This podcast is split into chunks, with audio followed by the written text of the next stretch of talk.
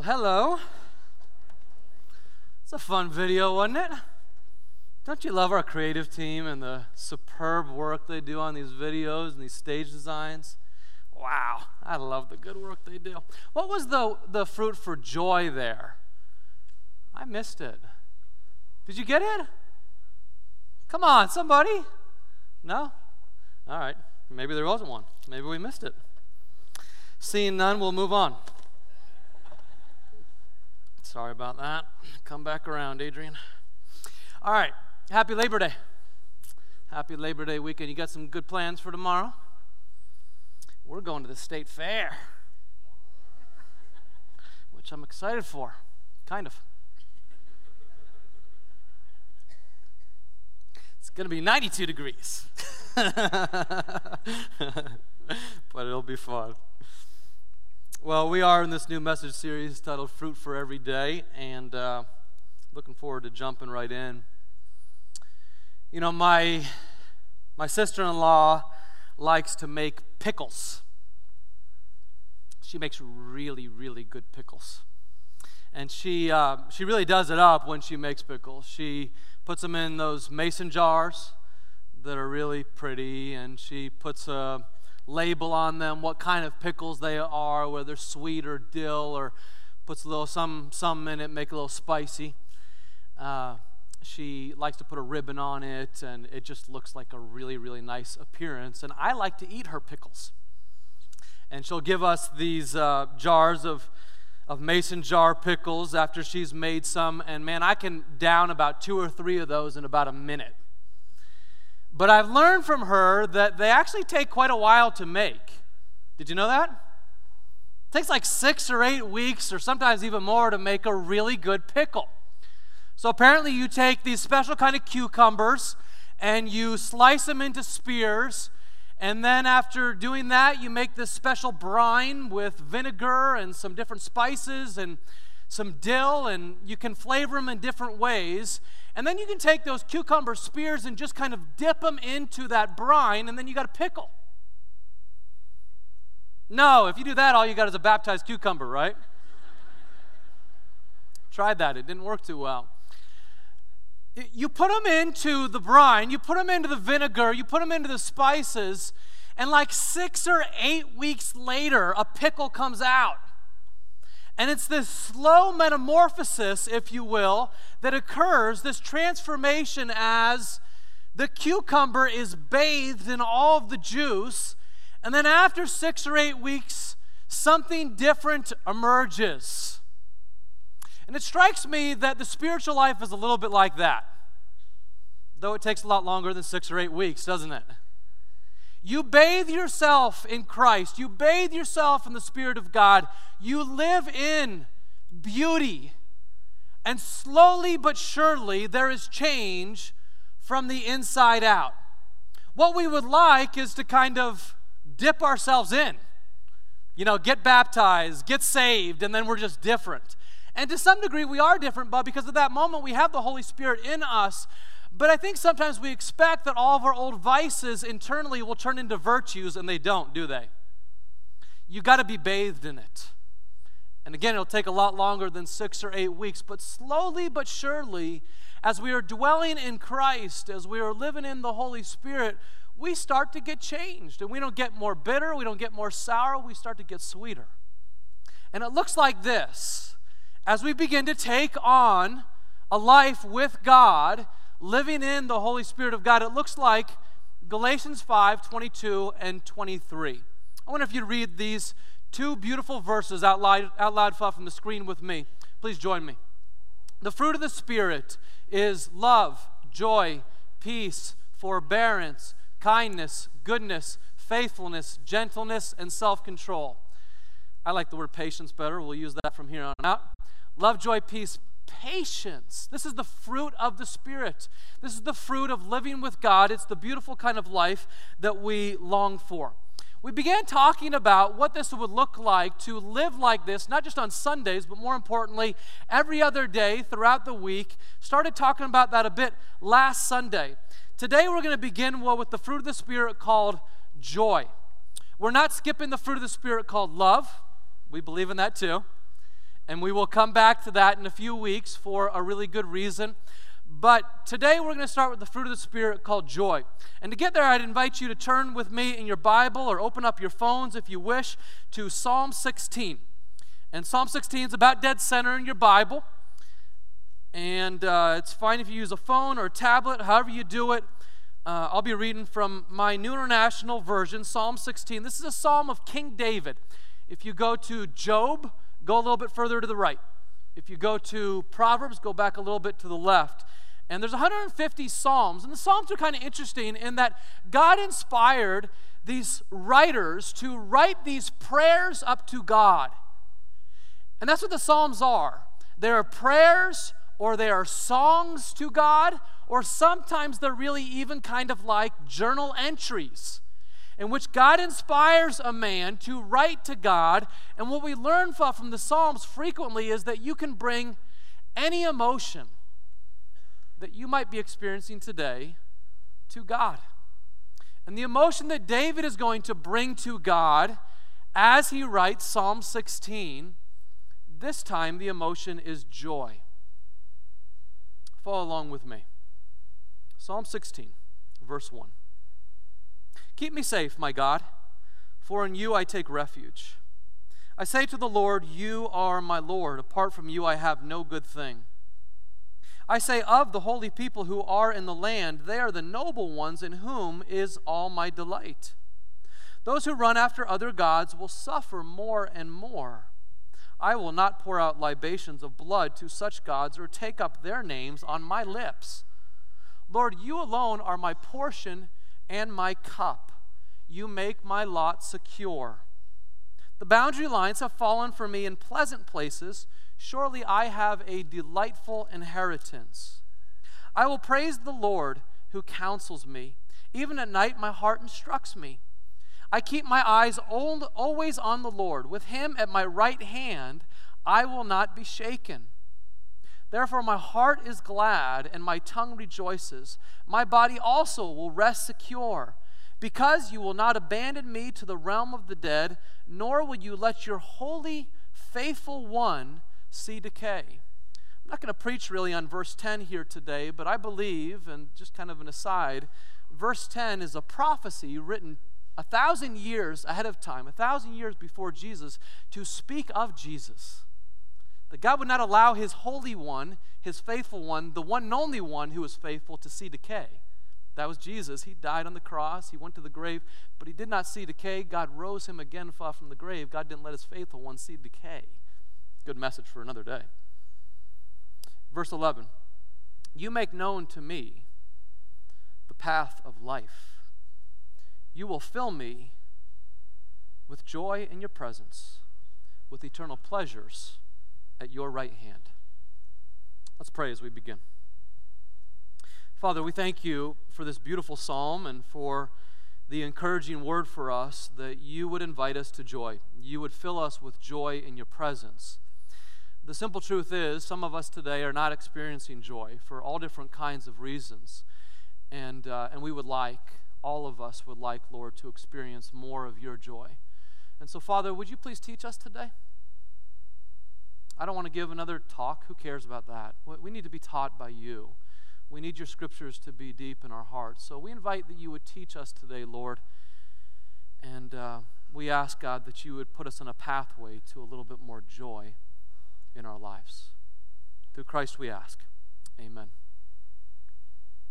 As we launch into these nine fruit, uh, I think it's important for us to note from the very beginning that if we desire to grow in these nine fruit of the Holy Spirit, there will be, again and again over these next nine weeks, certain things that we are responsible to do ourselves and other things that we are dependent on God for. This is a key overarching idea for, for the series as a whole. To grow spiritual fruit, we are both responsible agents and we are dependent on God. There are certain things that we must do if we want to become people of love, joy, peace, patience, and all the rest. God has made us responsible agents that we have to step into certain behaviors to put ourselves in God's means of grace in certain ways to take on these beautiful virtues. And yet, at the same time, we are dependent on the Holy Spirit to bring the increase, to change us from the inside out, that we would actually become these kind of people. You see, what the Holy Spirit would want to do is tend to us at the very roots of our lives.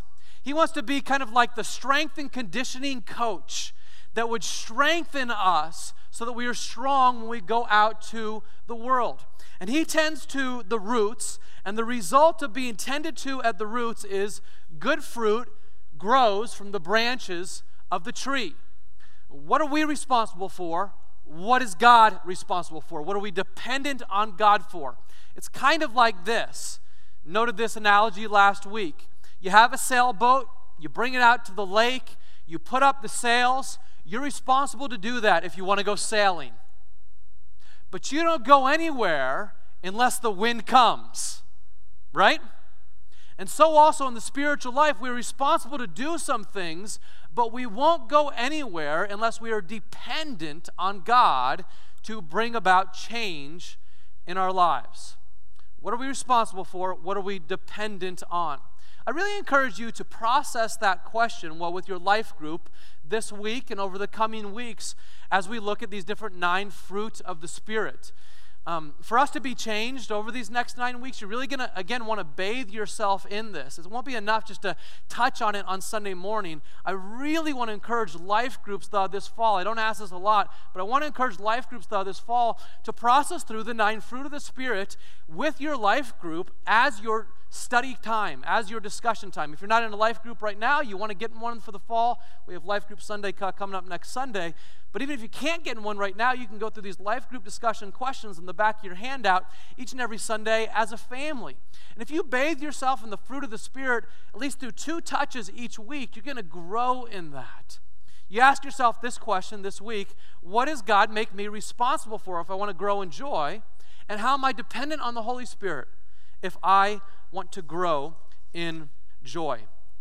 Now, as we jump into this fruit of the Spirit, let's just admit on the front end that some people are more joyful by nature than others.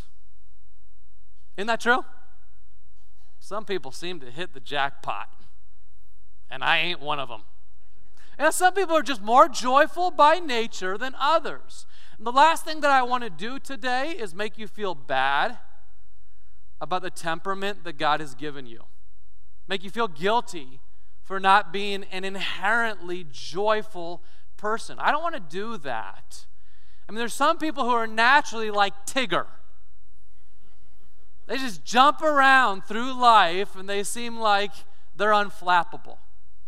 And other people are naturally kind of like Eeyore and they're not that joyful. But even as I don't want to punish you, please, please hear me. You can grow in joy. Jesus invites us to a life of abundance. He says, I've come that you might have life and have it in abundance. It's one of his purpose statements. It's one of the reasons that he came to earth is to give us life in abundance in this life, not just when we die. And so, whatever our natural temperament is, we can grow in joy. There are things that we can do that we are responsible for doing to grow in joy. We may not become a Tigger, but we can grow in joy from right where we are. Would somebody shout amen to that? Man, we can grow in joy. Let's do it. Here's a few considerations from Psalm 16 for how we might do just that. I, I just want to teach this morning, give you a few considerations for how you might take up the mantle for growing your responsibility for taking hold of the joy that God wants to give you, and a few considerations for how we would remind ourselves how we are dependent on God to bring us joy. First, I'm responsible to set my focus every day on number one and I am dependent on God to bring me joy in His presence as I set my focus on number one. David was a man who set his focus on number one every day. And by number one, I don't mean me. By number one, we mean God. He set his focus on God each and every day. Look at verse 2 of Psalm 16. I say to the Lord, You are my Lord. Apart from you, I have no good thing. Wow. Like, could you imagine saying that and really meaning it? You're my good thing. You're my number one. Apart from you, I don't have good. It's you. You're my number one. Look at him in verse 8. He does the same thing here in verse 8.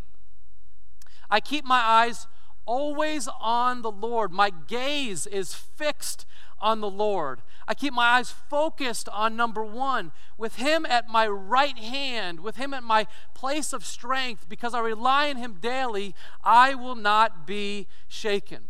This is a man who knows who his number one is. He knows that it is God, and he knows that his responsibility on a daily basis is to align the priorities of his life with God's priorities for his life.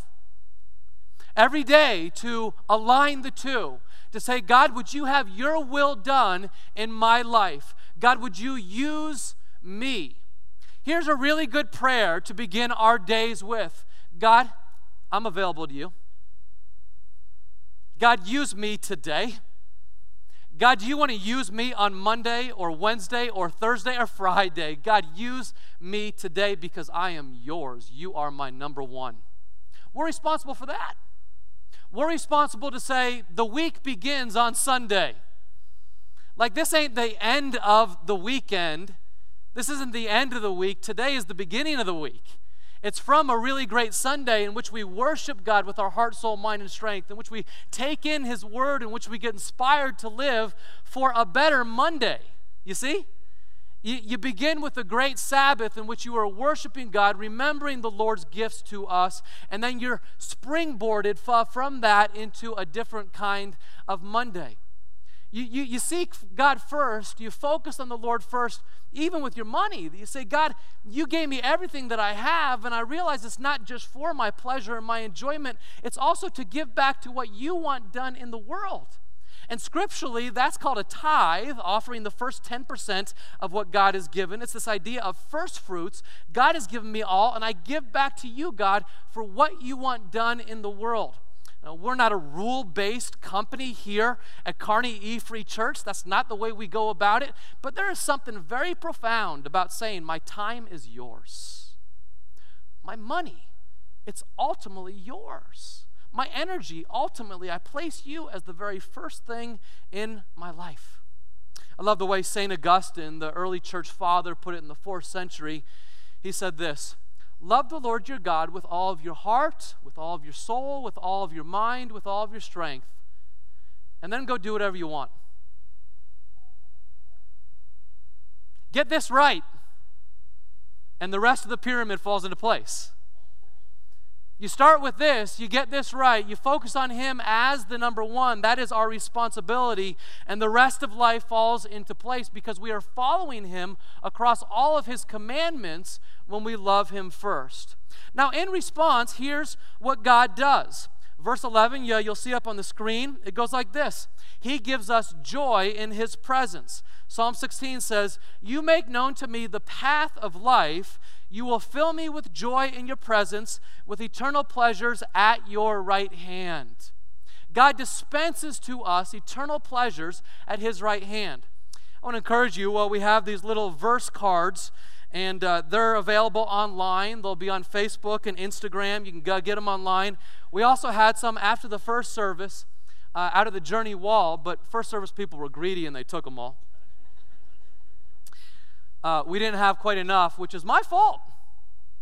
I didn't think our congregation would be so excited about memorizing these 10 verses on these scriptures over these next nine weeks. One, Galatians 5, 22 and 23, the fruit of the Spirit, and one verse each for each of the next nine fruit. Today, it's joy, Psalm 16, 11. At your right hand are pleasures forevermore. You fill me with joy. All right, since we're all out, who wants this one? All right, right here, buddy. Catch that. Ah, that a boy. All yours. Okay, so we will have more next week. We'll make some more of those. And that's a powerful way, of course, for, for us to dwell in the Spirit of God as well, to dwell in the Scriptures, that we would memorize the, the Scriptures, that we would meditate perhaps on these 10 verses over these next 10 weeks, and we'll see what God does in us along the way. We're responsible for focusing on number one God brings joy in His presence as we do so. Joy is the greatest of pleasures in this world, and enjoyment of God is the greatest of all joys. He's the one that created joy.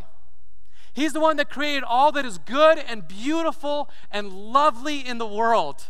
He's the one that created relationships. He's the one who did it all. So it's in His presence that we actually find joy. Now, many people fail to distinguish the difference between happiness and joy. And happiness is good. I'd like lots of happiness in my life too, just like you would. But happiness tends to be based on things going kind of well around me. Things are well with my family, the circumstances of life are pretty good. Happiness is based on circumstances, joy is based on Jesus. Joy is based on a settled condition of my soul that I am with Christ no matter what valleys I might go through in life. He is still with me, He is still for me, and in His presence is joy forevermore. Joy is based on a vibrant, unchanging relationship with Jesus through the valleys of life. Happiness is the Huskers won yesterday. Joy is still there when the Huskers lose. Maybe that won't happen this year. But it probably will. Joy is still there. Like your soul isn't rattled. I'm not I mean, I know it's just football, but like whatever it might be for you, your soul is not rattled because such and such didn't go well.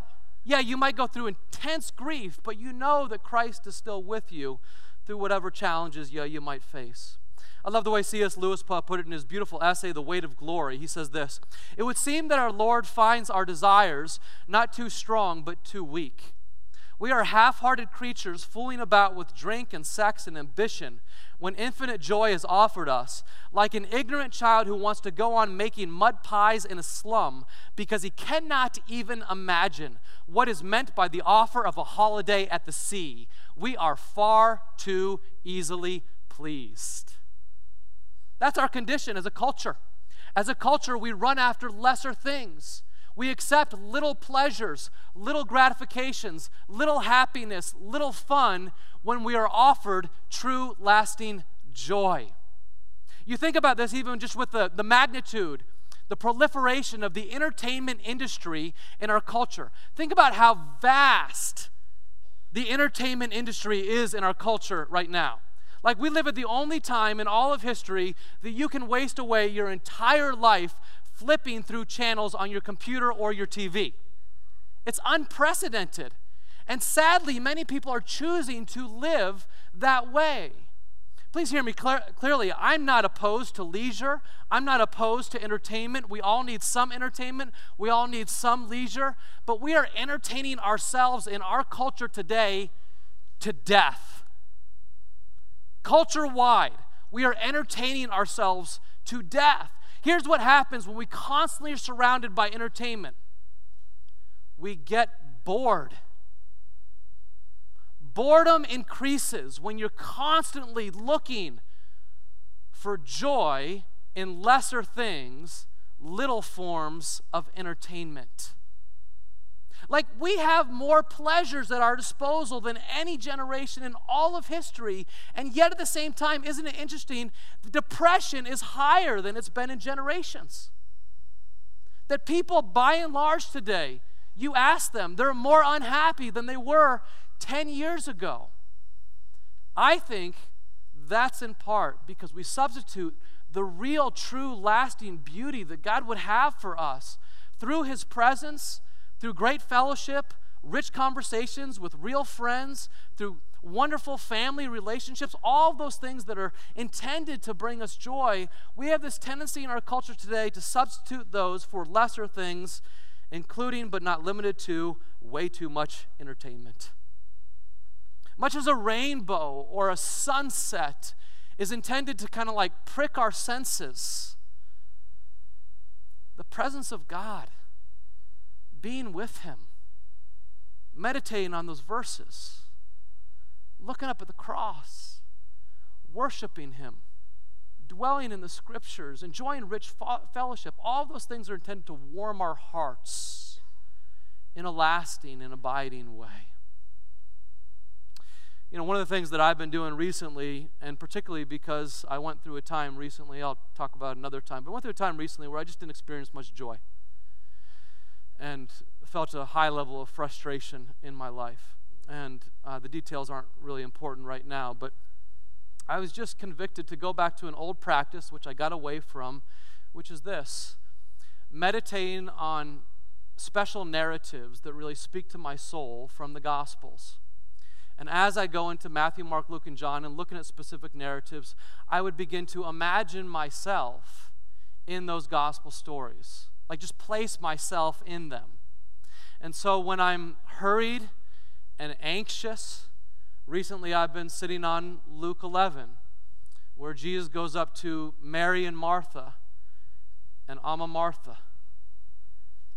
And Martha's saying, Jesus, why don't you pay more attention? My sister's not doing anything. And Jesus says to Martha, You're, you're worried about many things. You're concerned about so many things. You're anxious about so many things, Martha. Adrian, you're worried about many things. Adrian, you're concerned about so many things. You're anxious about so many things. But, Adrian, just one thing is necessary right now. It's not serving me, it's dwelling with me. And Mary has chosen the better part to dwell with me. And that's the one thing that's necessary. And just to imagine myself in that once again and ask Jesus, would you please speak to me right where I am in this spot? I tell you, it warms our hearts. It's intended to do. In his presence is joy. I better move on. I'm responsible, second, to praise God for what I have. I am responsible to praise God for what I have I am dependent on God for contentment with what I have. This is my, my responsibility to give thanks to God for what I do have. Thanksgiving is my portion that I am responsible for. I don't have as much as some people, I have more than other people. Can I give God thanks? You don't have as much as some people, you have more than many other people. Can you give God thanks in that? Pay no attention to who you have more than, pay no attention to who you have less than. All of that is just looking side to side, and we know that as long as we're looking side to side, we are not looking up. And contentment will not be found as we look side to side. The truth is, comparison, looking side to side, is a thief of joy every time. Comparison is the thief of joy. Contentment is found in giving thanks to God with the good things that He has and did, He has indeed given to us. And thankful people are joyful people. Listen to what God does in response to David's contentment. Verses 5 and 6, he says this Lord, you alone are my portion and my cup. You make my lot secure. The boundary lines have fallen for me in pleasant places. Surely I have a delightful inheritance. What's that called? That's called contentment. In my situation, in the lot that I've been given, in the portion that I have, within the boundary lines of my life, I have a delightful inheritance. Therefore, I can be content. Now, some might think that's easy for a king to say. And I get it. Like the king has a lot of stuff, but if you've studied your Bible, if you study your Old Testament, you know that David did not have an easy life, did he? It was his son Solomon who built the temple, and it was son Solomon who built the great palace. It wasn't David, it was his son Solomon, and then it was his son Solomon who broke his heart because he chose not to follow God's commands and he took Israel way off course. And it wasn't only Solomon that broke his heart, it was also his son Adonijah and not only Adonijah, it was also his son Absalom who broke his heart, and also his son Amnon who broke his heart, and also the death of a newborn baby that broke his heart. And David went through many wars and great, great loss, and yet he learned through it all to set his gaze on his Father in heaven, and he learned to praise God in the valleys. And that bore in him this beauty called contentment. Contentment is this beautiful piece of joy that says, hmm, my life ain't perfect, but I got some life. Hmm, my church ain't perfect, but I'm thankful for my church. Contentment is this beauty that says, my body isn't perfect anymore, as if it ever was. but I got a healthy body, or I don't have a very healthy body, but I thank you, God, for the health that I do have. My wife, she isn't perfect, but I thank you, Lord, for my wife. And she could say, My husband isn't perfect, but I thank you, Lord, for my husband. I may not be able to afford steak for dinner tonight, but I thank you, Lord, for spam for dinner. That's contentment. You praise God in the valleys. You praise God for what you have, and that cultivates a deep, abiding joy in our lives. It's a fruit of the Spirit. We choose thanksgiving. We choose to dwell in God's presence, to make Him our number one. And then finally, I am responsible to confess my sin, and I am responsible to turn from my sin. From that, God is the one. We are dependent on God to forgive us our sin and to restore us to joy. Do you think God is obliged to forgive you? He's not. He chooses to forgive you. We are dependent on God for forgiveness, who, out of love, chooses to forgive us when we are contrite and humble in spirit. We are dependent on Him every day for forgiveness and restoration of joy.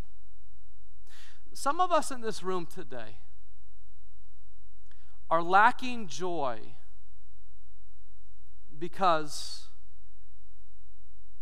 we've harbored sin. Let me say that again. Some of us in this room today, I don't know who, but I just imagine a room this size, perhaps you're watching online, we're lacking joy today because we've harbored sin in our hearts. Verse 4 says, Those who run after other gods will suffer more and more. Those who run after sin will suffer more and more. You break this down, sin is just a false God. And this is what false gods do. They promise something that they cannot deliver. That's the nature of all false gods. And so also sin promises pleasure, and it immediately gives pleasure, but it ends in pain, doesn't it? Every single time, sin promises pleasure, but it ends in pain. Now, what I'm not saying is that you are suffering today but because of your sin. All of us will suffer, and the rain pours on the righteous and the unrighteous alike. And that happens sometimes to us, and it has nothing to do with sin. So I'm not saying that if you're suffering today, it's because of your sin, but I am saying this all sin leads to suffering either for us or for others, likely for both. Those who run after sin will suffer more and more. Years later in his reign, King David sinned big time. You probably know the story. He had an awful affair. Then he began to rationalize his affair. Then he began to develop a plot on how he could hide his affair. None of it worked. Eventually, he came face to face, looked in the mirror, and he realized how great my sin is. He stopped rationalizing what he was doing, and then he prayed about it. He wrote about it in Psalm 51. This is what he said He said, I have sinned and done what is evil in your sight, so you are right, O God, in your verdict, and you are justified when you judge. Wow. That is a heart after God that says, I did it. I am responsible.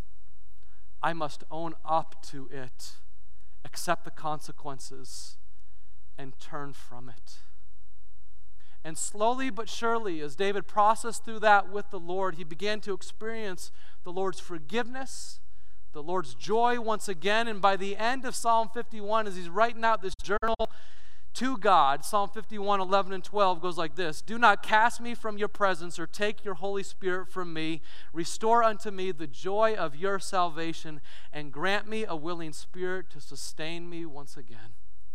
And friends, this is the beauty of what our God does each and every time that we admit our sin and we turn from it. He restores us, He gives us forgiveness, and then He grants us joy once again even after all of the wickedness that David did in that moment, he experienced the consequences for his sin, and the consequences were great, and that is true. But he was forgiven by God. And he was restored once again to the joy of his salvation by God as he took up the mantle of confession and admittance that I have failed your standard, God, would you please forgive me? I am on my knees, not looking to the left or the right. I see the ways that I personally have failed. Would you forgive me? And He's faithful every time. And we got to allow the weight of this to settle into us. If you're harboring a spirit of bitterness, you won't experience joy. God doesn't allow it. If you're living in white lies and half truths, you won't experience joy. If you're harboring a spirit of greed or unforgiveness or covetousness for other people's stuff, those things are against the will of God, and so He will not give you joy. You will not experience joy. It simply cannot coexist with envy or greed or lying or an affair or any of those kinds of things. And so the right path is to fall upon your knees, to look in the mirror and say, God, you have judged right, and it's true. I have missed the mark. Would you forgive me?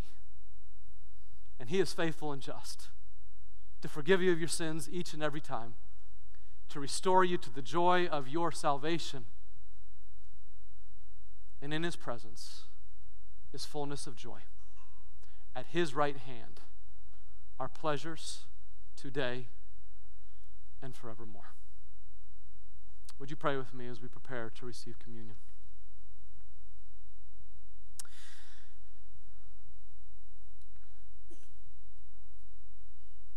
Lord Jesus, we look up at the cross for just a moment here this morning, we, uh,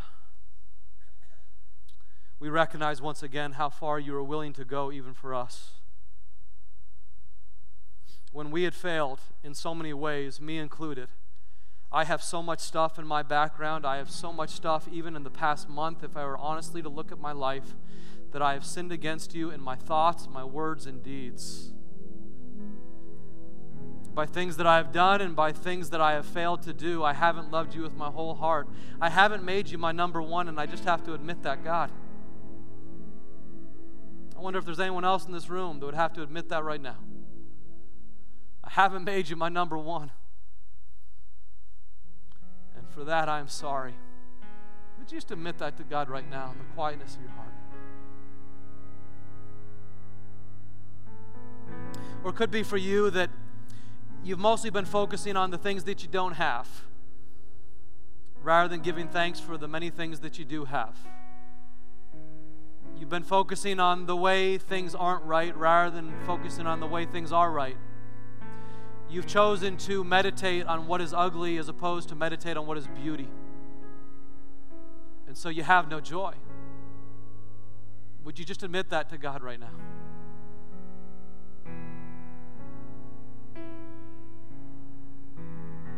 Or perhaps as we come to the communion table, you would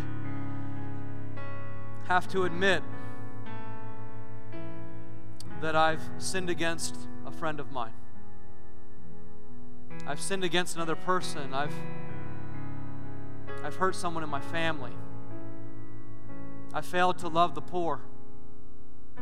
I've mocked someone. I've gossiped. I've been bitter and greedy. I've harbored a spirit of unforgiveness in me. I've been lustful, I've been prideful, whatever it might be. There is no sin that is found in you that is not common to the rest of us. Every one of us are in the same boat, God. We are needy for you. So we confess our need to you right now.